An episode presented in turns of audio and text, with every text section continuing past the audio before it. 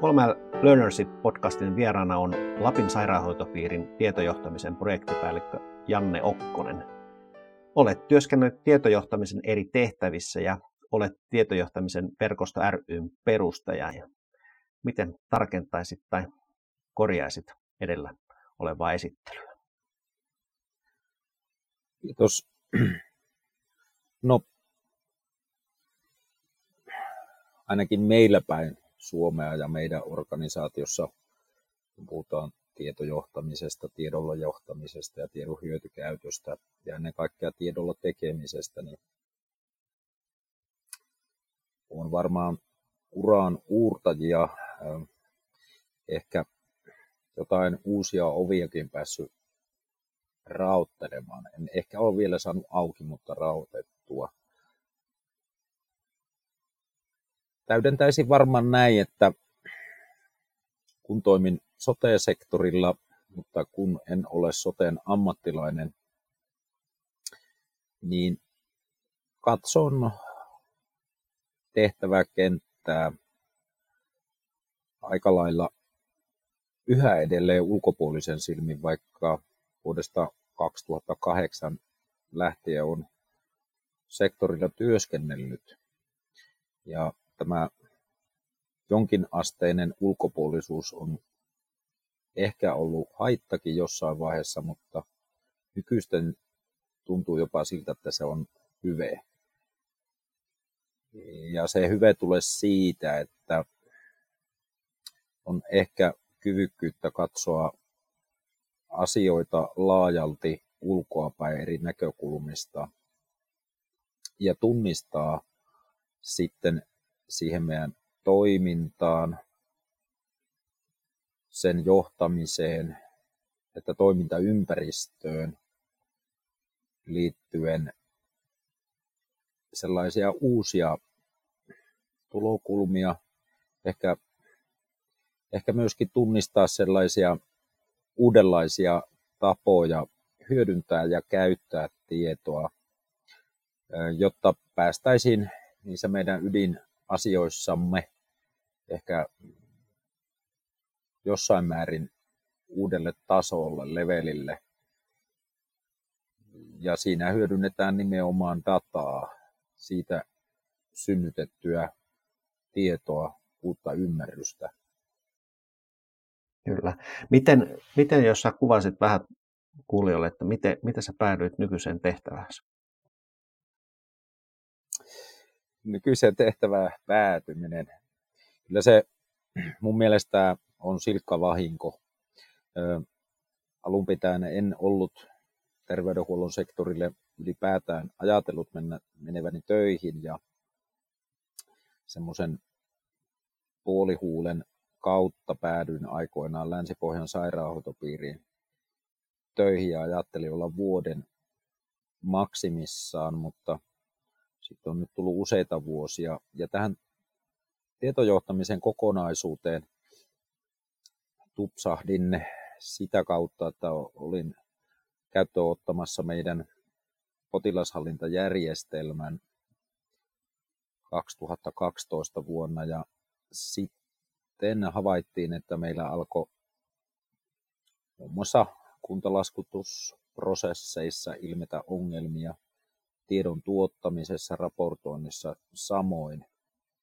Sitten mentiin manuaalivaihteella näiden asioiden tiimoilta vuoteen 13 ja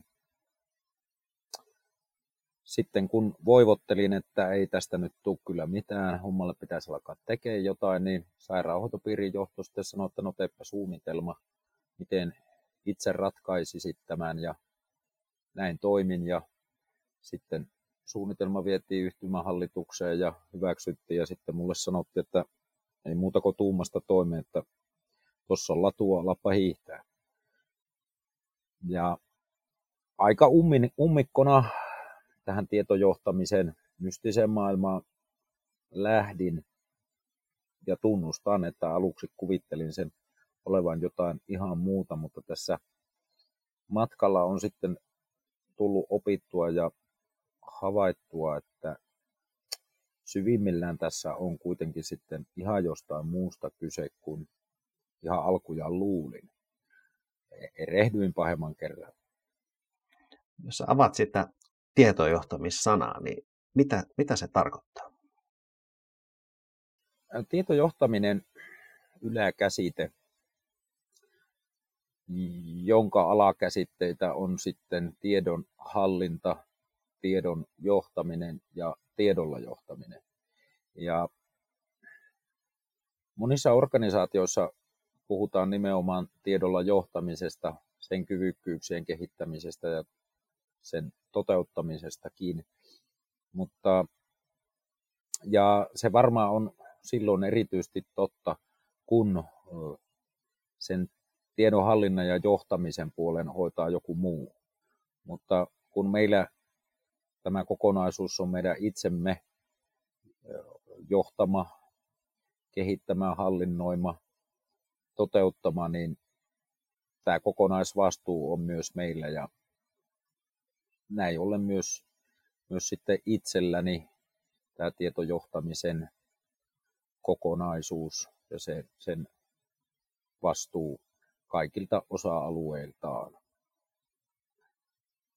Ja yleensä, kun puhutaan tiedolla johtamisesta, niin se mielletään jossain määrin ehkä virheellisesti niin, että se on raportointia pelkästään, tai se on sitten raportointia ja sitten jotain mittarointia ja ehkä strategiselle tasolle tuotettuna. Mutta sitten käytäntö on osoittanut, kun mietitään organisaatiota, sen johtamista, vaikuttavuutta ja tuottavuutta esimerkiksi, niin ei se sillä pelkästään synny, että meillä on hyvä kirkas taustapeili ja navigaattorikin kertoisi, että missä me nyt ollaan. Ja se ei kerro kaikille, vaan osalle matkustajia. Kyllä se kokonaisuus ja kokonaishyöty sitten syntyy kuitenkin siitä, että me tiedetään, mihin me ollaan menossa, minkälaisia näkymiä matkalla eteenpäin on tulossa, miten me voimme itse vaikuttaa siihen tulevaan dataa hyödyntäen ja toteuttaen tarkoituksenmukaisia johtamistoimenpiteitä toteuttamalla erilaisia strategisia tai taktisia toimenpiteitä ja jalakauttamalla tieto kaikille, jotka siihen kokonaisprosessiin osallistuu strategiselta tasolta aina operatiiviselle tasolle. Mitä lähempänä asiakasta, potilasta ollaan ja, ja niin sanottuja työntekijöitämme, eli suorittavassa työssä olevia henkilöitä nyt tässä tarkoitan, niin sen tarkoituksenmukaisempaa on, että heillä on tarkka tilannekuva, heillä on ymmärrys oman toiminnan ja johtamisen vaikutuksesta ja vaikutuksista sinne strategiseen päämäärään ja tavoitteisiin. Eli kyllä se vaikuttavuus syntyy siellä lähellä asiakasrajapintaa, eikä niinkään sitten siellä organisaation ylimmässä kerroksessa. Ne on liian isoja lukuja, kuvioita, kuvia, asioita, jos niillä pitäisi niin kuin johtaa pelkästään myös sillä alemmilla tasoilla. Kyllä. Miten, miten jos miettii tuota, niitä mittarointeja, lukuja ja, ja johtopäätöksiä, mitä ne navigaattorit näyttää, niin minkälainen teidän johtamisjärjestelmä on, on jos ne navigaattori näyttää sitten, että nyt pitäisi mennä tuohon suuntaan, niin miten niitä lähdetään johtamaan teillä käytännössä? Minkälainen johtamisjärjestelmä teillä on? No, se on yksinkertaisesti ilmaistuna kaksisuuntainen ja samaten myös niin kuin kaksi erilaista navigointikokonaisuutta.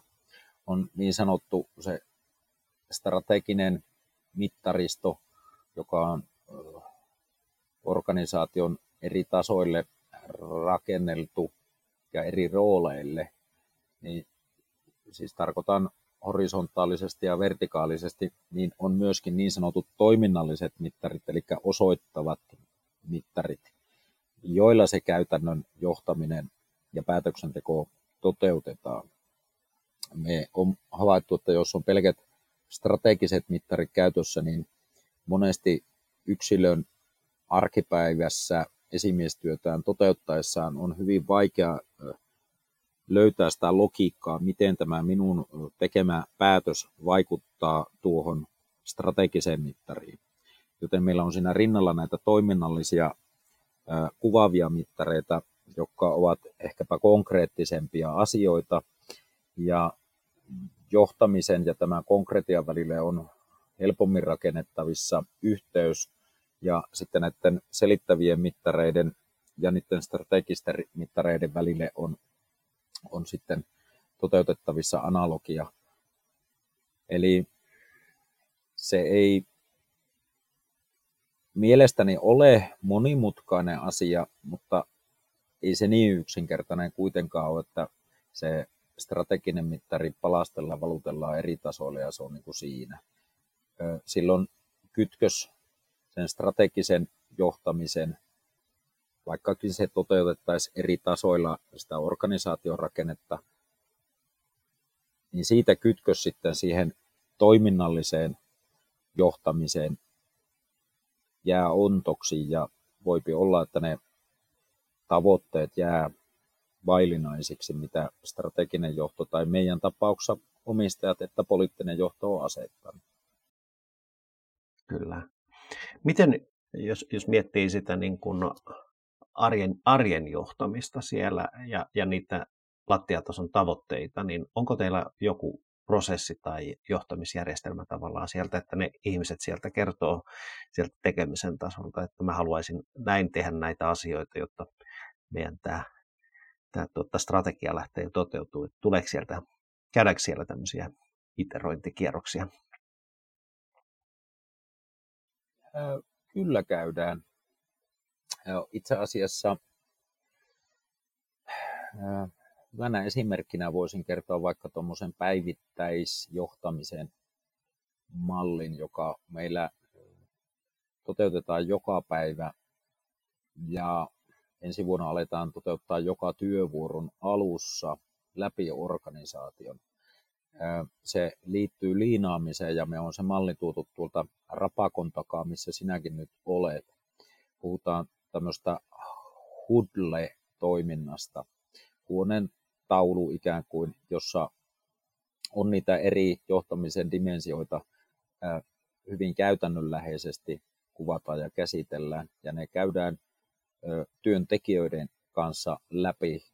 Se voi olla toimiston seinällä se taulu ihan konkreettisesti.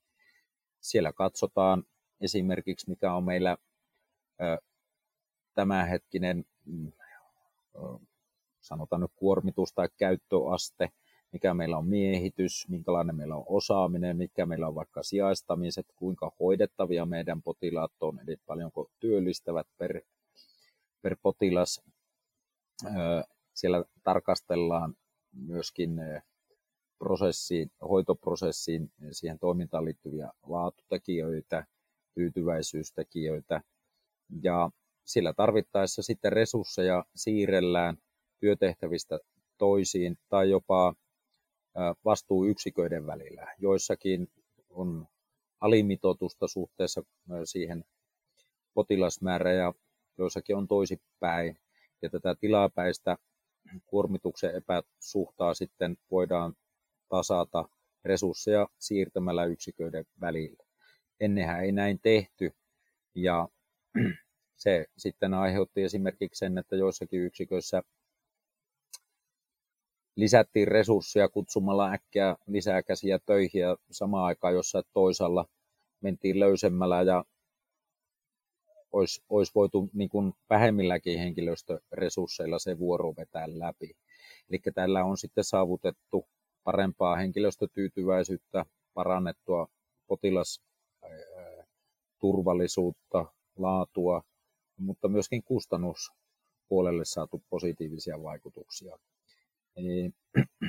No sitten mitä muuta meillä tehdään tässä johtamisjärjestelmässä päivittäin, kun ollaan siellä arjessa, niin kyllä siihen esimiestehtävään kuuluu olennaisesti myös se, että ennakoidaan, mitä meillä on tulossa, suunnitellaan tietopohjaisesti sitä resurssointia toimintaa, myöskin mitoitusasioita. Pyritään ennakoimaan mahdollisimman paljon eri asioita, mutta se ennakointi tarkoittaa myös sitä, että kun tiedetään vaikkapa tulevaa kysyntää, tarvetta, niin osataan suunnitella työvuorot, resurssoinnit oikein mitoitetusti ja kulloinkin tarvittu osaaminen huomioiden niin kuin nykyistä paremmin tai aikaisempaa paremmin, mutta osataan myös miettiä esimerkiksi että talouden näkökulmasta ennakoida, että mihin ollaan matkalla, minkälaisia johtamistoimenpiteitä pitää tehdä, että ei päädytä johonkin suuntaan, joka ei ollut toivottu.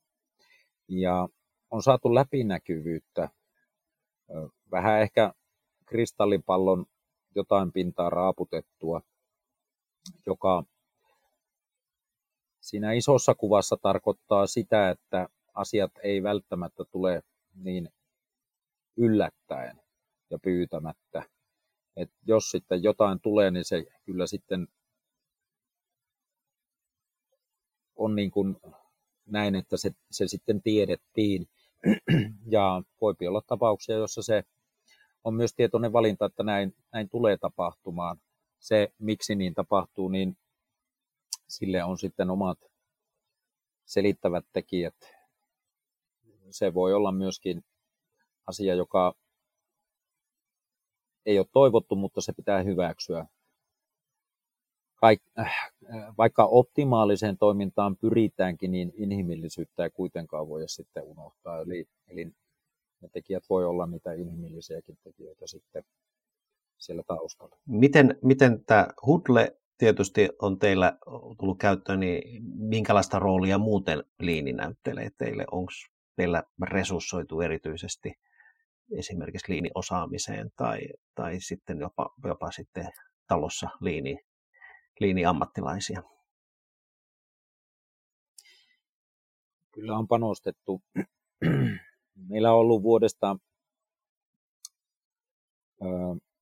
12 lähtien pysyvä jatkuva toimintamalli, semmoinen kuin hukkahaavi nimeltään, jossa pyritään etsimään ne kohdat prosesseissa, toiminnassa, jotka synnyttää hukkaa, nousouta, ongelmia, haittoja. Ja moniammatillisesti sitten lähdetään tätä ongelmatiikkaa ratkomaan, suunnittelemaan ja sitten toteuttamaan uutta toimintamallia tai tapaa, jolla tämä hukka pyrittäisiin ainakin minimoimaan, ellei poistamaan. Ja kyllä meillä semmoinen niin jatkuvan oppimisen, iteroinnin kulttuuri alkaa nykyisten olla talossa, en sanotta kautta linjan, mutta hyvin laajalti.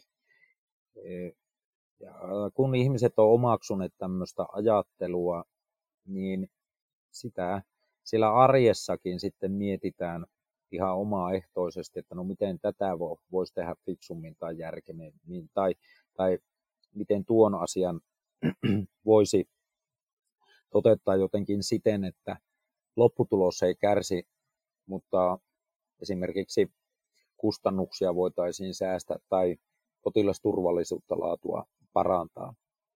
Ja heillä on myöskin ihmisiä resurssoitu, jotka liinaamisen kanssa ovat lähes täyspäiväisesti tekemisissä, niin ovat tämmöisiä kouluttajia, apuja, neuvojia, kehittäjiä.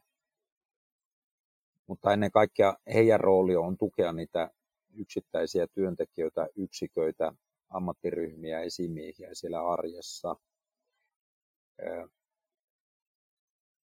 Myös me koulutetaan liin oppia ajattelua paitsi meidän talon sisällä, niin myös meidän alueella, sairaanhoitopiirialueella, alueemme jäsenkunnille, terveyskeskuksiin ja myöskin sen ulkopuolelle.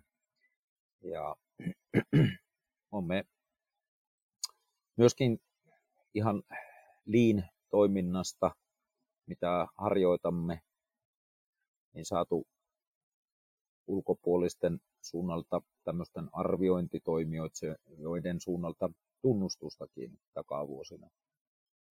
Ja itse mielen, että tämä liin, että sitten tämä tiedolla johtaminen, tiedolla tekeminen, nämä asiat niin kuin liittyvät toisiinsa hyvin vahvasti. Niitä ei niin kuin pidäkään pois kytkeä toisistaan, vaan näitä yhdessä toteuttamalla saadaan vielä parempi lopputulos kuin jommalla kummalla yksistään saataisiin.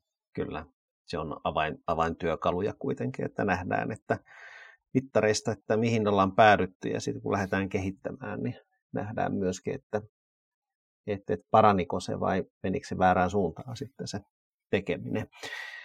Jos, jos miettii sitten täm, tämänhetkisiä haasteita, niin mitkä teidän suurimmat tämmöiset pähkinät, mitä teidän pitäisi niin kuin purra, niin tästä tietojohtamisen tai liinisaralla on?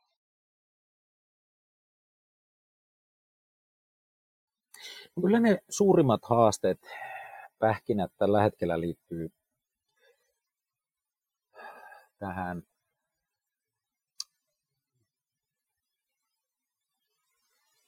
Talouden hallintaan ja talouden johtamiseen. Sehän nyt ei ole uutinen, että rahat on tiukilla. ne on aina ollut jokseenkin tiukilla, mutta nyt me aletaan lähestyä aivan uudenlaista tilannetta, että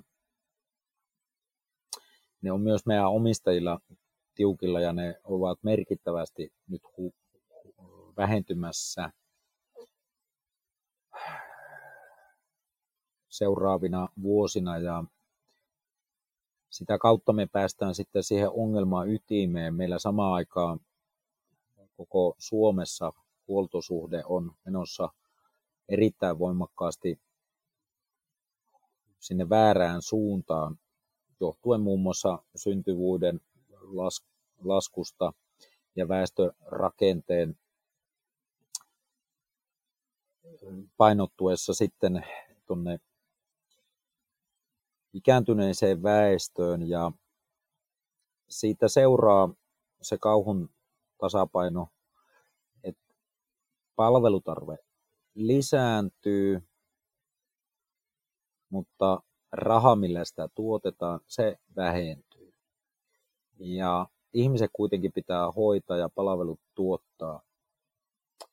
Niin miten sitä sitten tehdään, kun ei ole rahaa ja näyttää siltä, että myöskään osaavaa henkilökuntaa, ammattilaisia, niitäkään ei saada. Niidenkin määrä tulee vähentyä ihan nyt tästä ikärakennemuutoksesta johtuen.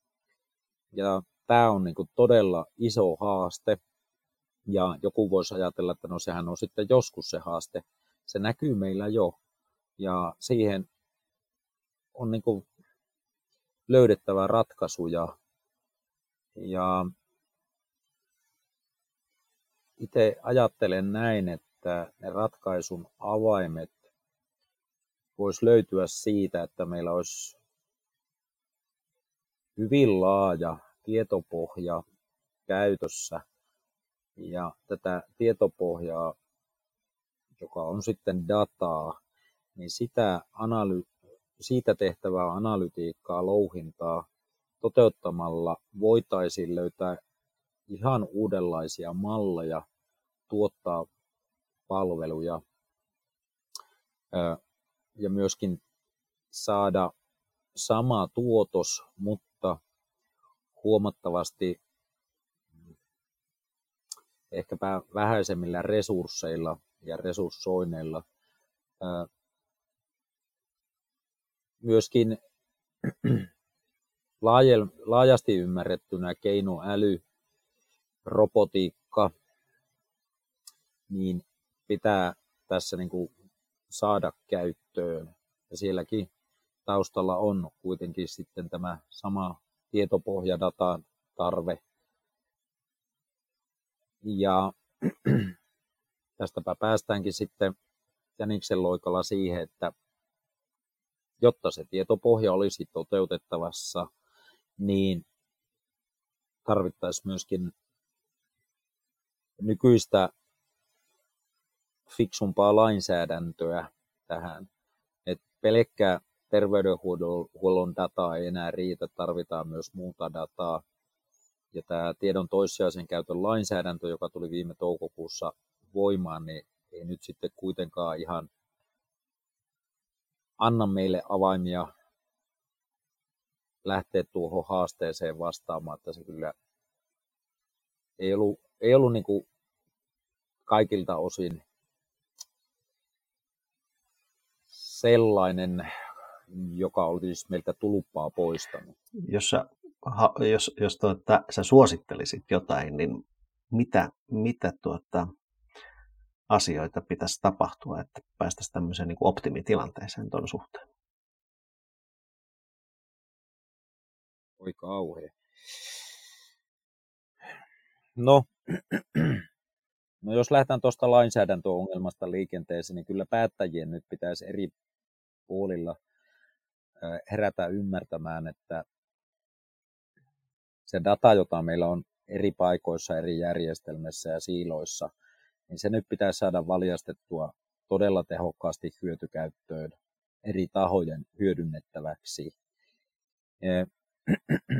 Toki siellä on niin yksilön suojaan liittyviä asioita, jotka tätä rajoittaa, mutta se ei saa olla niin merkityksellinen, että yhteiskunnallinen etu tässä häivytetään. Esimerkiksi Hollannissa sama EU-lainsäädännön voimassa ollessa asioita tehdään toisin kuin täällä Suomessa.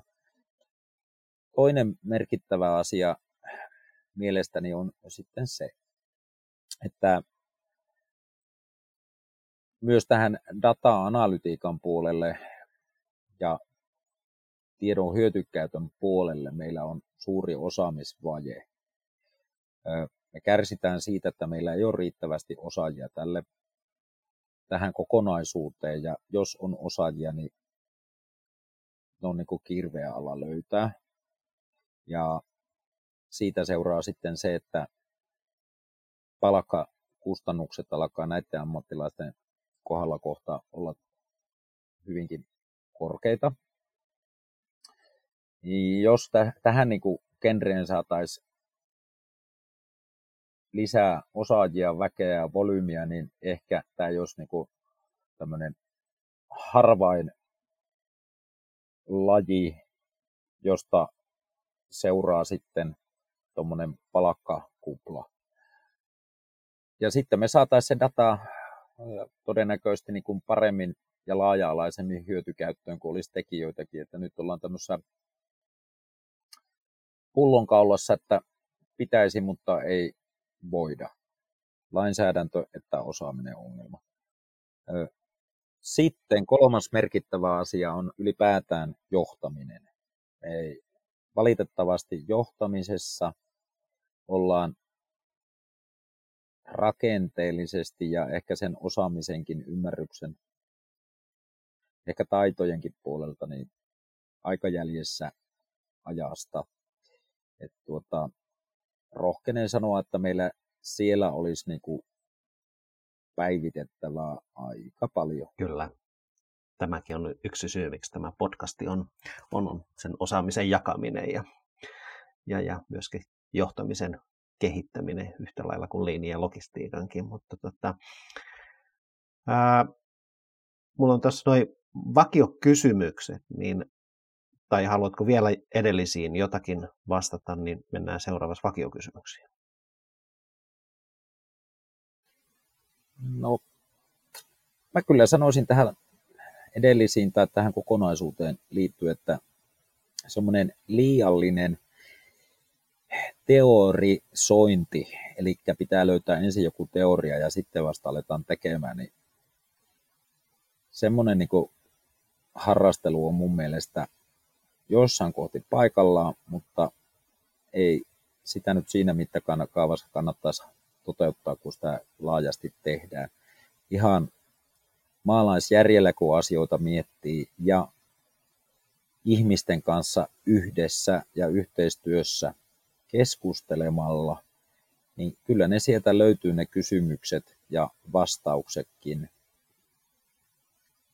Nyt ollaan paljon semmoisen asian tematiikan kanssa tekemisissä, että ei, ei välttämättä vielä ole paljoakaan alan oppikirjoja löydettävissä. Tutkimuksia on, mutta ne on aika ohuita tai kapeita, kun puhutaan sitten semmoisesta ulottuvuudesta tässä tiedolla johtamisen tekemisen kokonaisuudessa. Eli mennään niiden mittareiden kertoman taakse ja mennään ihan sinne vaikutusmekanismiin ja mennään sinne johtamaan, jotta syntyisi jotain positiivisia vaikutuksia niihin mittaroiviin asioihin.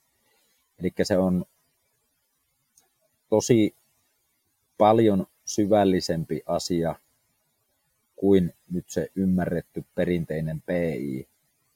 Se on pintaraapasu juttu ja niitäkin tarvitaan, mutta niillä ei vielä sadetta saada aikaiseksi. Kyllä, eli liinifilosofia ja, ja, ja se, että kokeilla, kokeilukulttuuri yhdessä tekeminen, niin ne on aika monessa organisaatiossa niitä avaintekijöitä johtamisessa myöskin, jolla sitten niitä tuloksia saadaan ja muutoksia aikaan. Että näin se, näin se vaan monessa kohtaa tulee vastaan. Mutta hyvä, mennään tuohon pakiokysymykseen, niin mistä sä haet uusia ideoita ja miten, miten kehität itseäsi? No tähän omaan työhön liittyen, siihen kun pyrin visioimaan ja ideoimaan, että mihin tässä mennään ja mihin suunnataan, kun ei välttämättä niitä uusia, sanotaan nyt luovia, innovatiivisia avauksia välttämättä aina synny sieltä organisaation sisältä.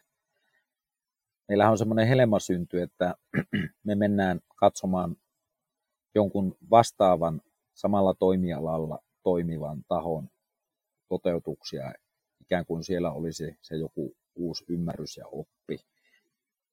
Mm, kun en ole terveydenhuollon ammattilainen ja koulutustausta on tuolla tuotantotalouden puolella, niin olen pyrkinyt välttämään tämmöistä sisäpiirilaatikoilla ja naapurilta oppimista. Eli mä käyn sitä uutta oppimassa ja haistelemassa boksi ulkopuolella. Erilaisissa PK-sektoriyrityksissä, pörssiyhtiöissä, eri toimialalla toimivien tahojen luona. Siellä, mutta toki terveydenhuollonkin puolella, mutta yksityistä sektoria sekin. Siellä nimittäin on erilainen tarve hyödyntää sitä tietoa. Siellä on luontaisesti ihan erilaiset mekanismit myöskin johtamiseen ja tavoitteelliseen toimintaan.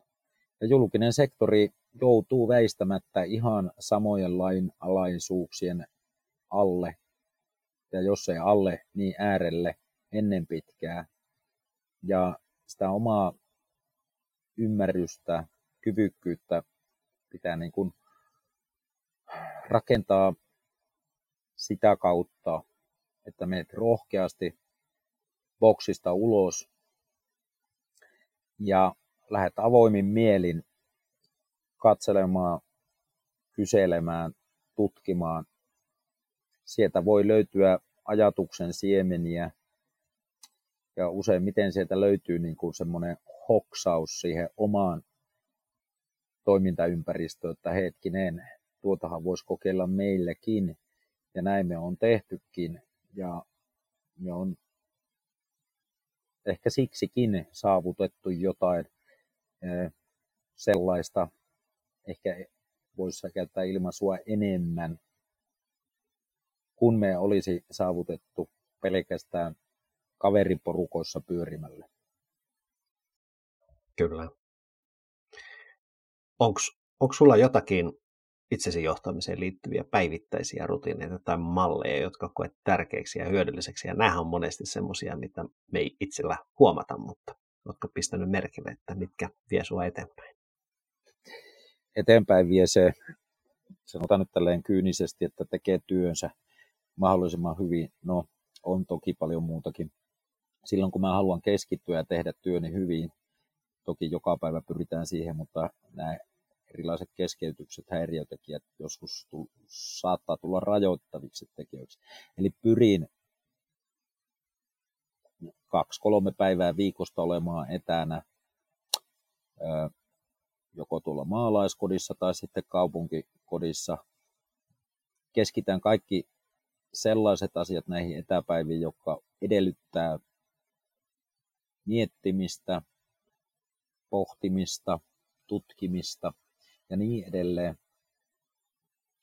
Ja sitten ne muut päivät käytän siihen, että olen kustannuspaikalla työntekijöideni kanssa heidän käytettävissä. Itse koen, että mun tehtävä on mahdollistaa meidän asiantuntijoiden työn tekeminen ja työssään onnistuminen ja oman osaamisensa maksimaalinen hyödyntäminen. En niinkään koe, että mä johdan jotain ihmistä tai ihmisiä. Mä valmennan niitä, autan niitä, olen heidän ongelmien ratkaisija. Ja silloin kun mä oon siellä, niin mulla on työhuone aina auki ja siihen saa tulla ongelminen kuka vaan. Meillä puhutaan että niin kuin tämmöisenä johtamisen ajatuksena tässä meidän omassa tiimissämme sairaanhoitopiirillä, että se on tämmöinen rakkaudellisuus tuo johtamisen filosofia. Ja siinä itsen, itsensä johtamisessa, kun ollaan, niin kyllä se pitää niin kuin suunnitella tekemistään hyvinkin tarkasti, mutta ennen kaikkea sitä olemista että minä olen käytettävissä ja saatavilla aina kun se tarve on, myös silloin kun ollaan etänä. Kaikki tärkeimmät asiat pitää keskittää aamupäivään ja vähemmän tärkeät iltapäivään. Kyllä. Minkälainen jäi kysymättäkin, niin minkä kokoinen tiimi sulla on johdettavana? Tällä hetkellä meidän tiimi on kaiken kaikkiaan mm, kahdeksan henkeä. Ja siinä on painetta niin kuin kasvattaa sitä, mutta se ei ole niin kuin itse tarkoitus. Ja minkälainen se tiimi kokoonpanolta on, niin siinä on pari terveydenhuollon ammattilaista, joilla on myöskin kliinistä osaamista, mutta meillä on kauppatieteilijöitä siinä, terveystaloustieteilijöitä, hoitotieteen ihmisiä, tuotantotalouden ihmisiä, sitten tietenkin tietojen käsittelyn ihmistä,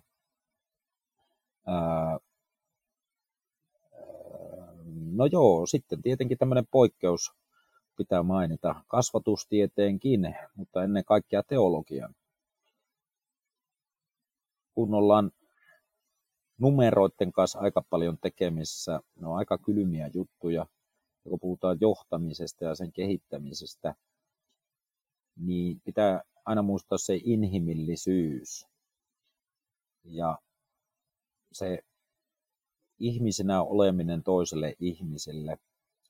Niin kyllä me ainakin omassa toiminnassa hyvin vahvasti tätä rakkaudellisuusteemaa toteutamme ja harjoitamme, että ne vaikeakin asiat, kylmäkin asiat voi tuntua lämpimiltä, kun ollaan enempi humaneja toinen toisillemme.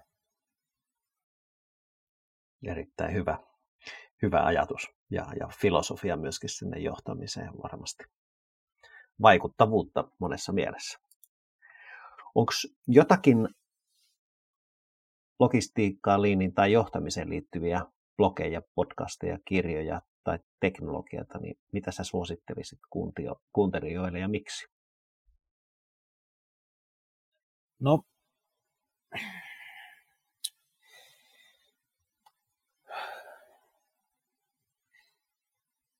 kyllä mä tiettyjä ala, ala, ala, alan julkaisuja luen. Muun muassa tuommoista aikakauslehteä kuin tietojohtaminen. E, se on saman nimisen yhdistyksen julkaisu, jossa on erittäin hyviä ajankohtaisia artikkeleita ja monipuolisesti datasta ja sen hyötykäytöstä ja pyritään katselemaan niin kuin ajasta eteenpäin, mutta toisaalta sitäkin, mitä ajassa liikkuu. Mutta sitten jos mennään tuommoisiin niin kirja-asioihin, niin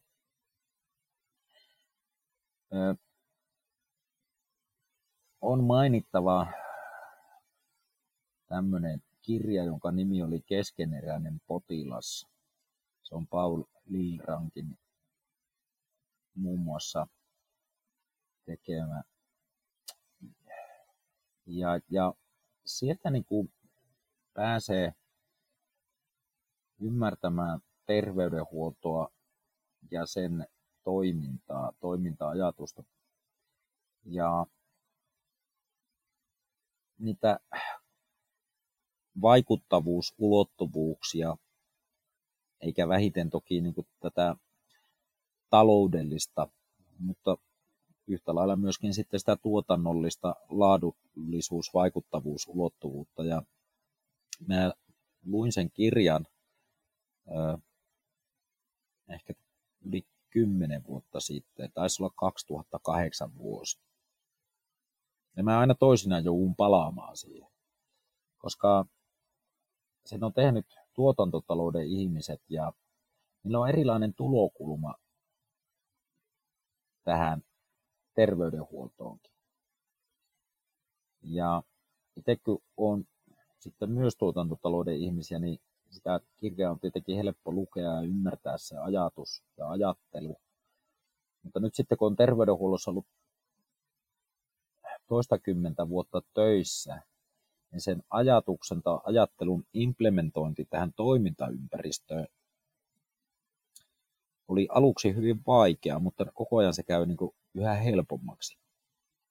Ja se analogia, mikä siellä, siinä kirjassa on, niin se itse asiassa toimii ihan mihin vaan. Olisi ollut vaikka tuotannollinen teollisuuslaitos.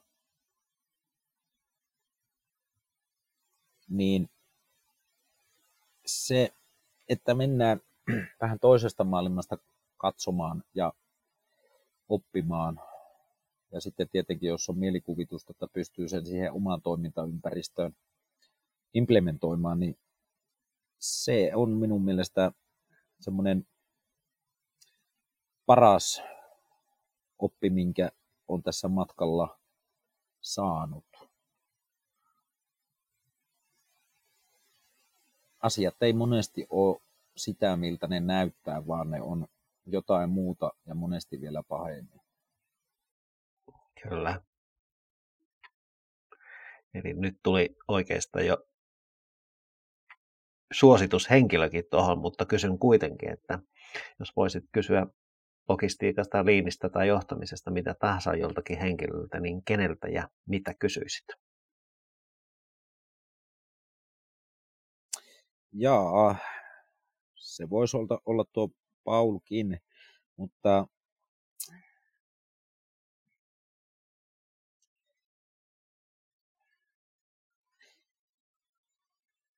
tosi haasteellinen, että kenekellä rankkaa niin kuin siksi, jolta menisin kysymään, kun niitä on aika monta. monta. Mutta tuota, kyllä, kyllä mä menisin kuitenkin ehkä siihen, että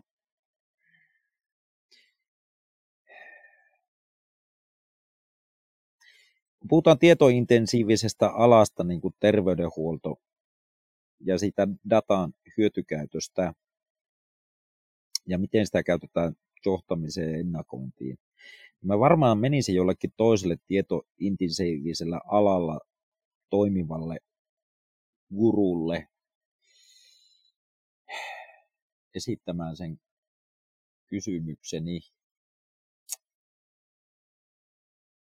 Se saattaisi löytyä kyllä ihan vaikka tuolta jostain veikkauksen puolelta tai jostain sään ilman kanssa toimiva taho.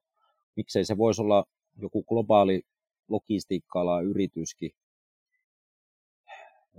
Sieltä voisi niin löytyä aika paljonkin hyviä ideoita ja ajatuksia, joita sitten implementoida tänne omaan toimintaympäristöön. Kyllä. Sitten tuommoisesta työstä irrottautumisesta, niin millä keinoilla irrottaudut työarjestasi?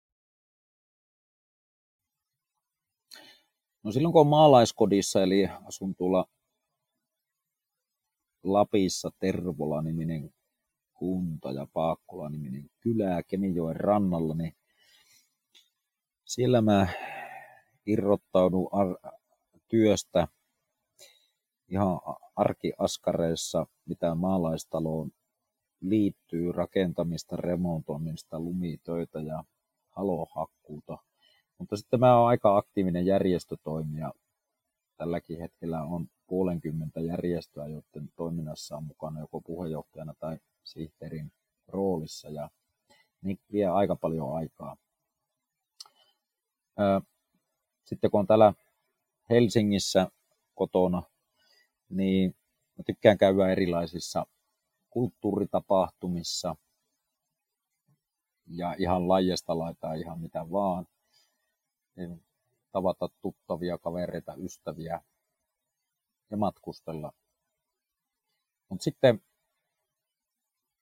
musiikki ja ihan vaan joku lukeminen, ihan mitä vaan joskus sattuu koura ja lukeminen, se niin puhistaa sitä, sitä mielenmaisemaa tai ainakin tuo uusia ajatuksia, jotka voi olla parempia kuin ne työhön liittyvät ajatukset, jotka ikävä kyllä monesti pyörii päässä jopa aamuöisin. Ja näin joulualla, niin kyllä se vie paljon pois työstä tuo jouluajattelu ja erityisesti ne joululahjat. Mitä sitä ostetaan kellekin. Sehän on nyt hirveän terapeuttista ja, ja aikaa vievää. Mistä, jos joku kuulijoista haluaa kysyä sulta jotakin niin, tai, tai seurata, niin mistä susta saa lisätietoa ajatuksista ja ja näin poispäin. Onko, tuolla, onko sulla blogia tai nettisivua, Twitteriä, Facebook-sivua tai jotain muuta? No Facebookissa on jo ja jotenkin LinkedInissä kiinno. On joskus ollut ajatuksena, että lakaistaan blogia kirjoittamaan, mutta sepä on sitten jäänyt ajatuksen tasolle. Eikä ole niitä nettisivujakaan, mutta mä oon mielestäni tämmöinen matalan kynnyksen kaveri niin kuin itsekin ulospäin, mutta toivon, että myöskin minuun päin. Eli jos joku haluaa ottaa yhteyttä ja kysyä jotain tai tulla katsomaan, mitä me tehdään, niin rohkeasti vaan yhteyttä sähköpostitse tai puhelimitse ja siitä se lähtee. Mielellään kerromme, näytämme, autamme tai henkisesti tuemme. Kyllä. Kiitoksia Janne Okkonen mielenkiintoisesta ja antoisesta haastattelusta.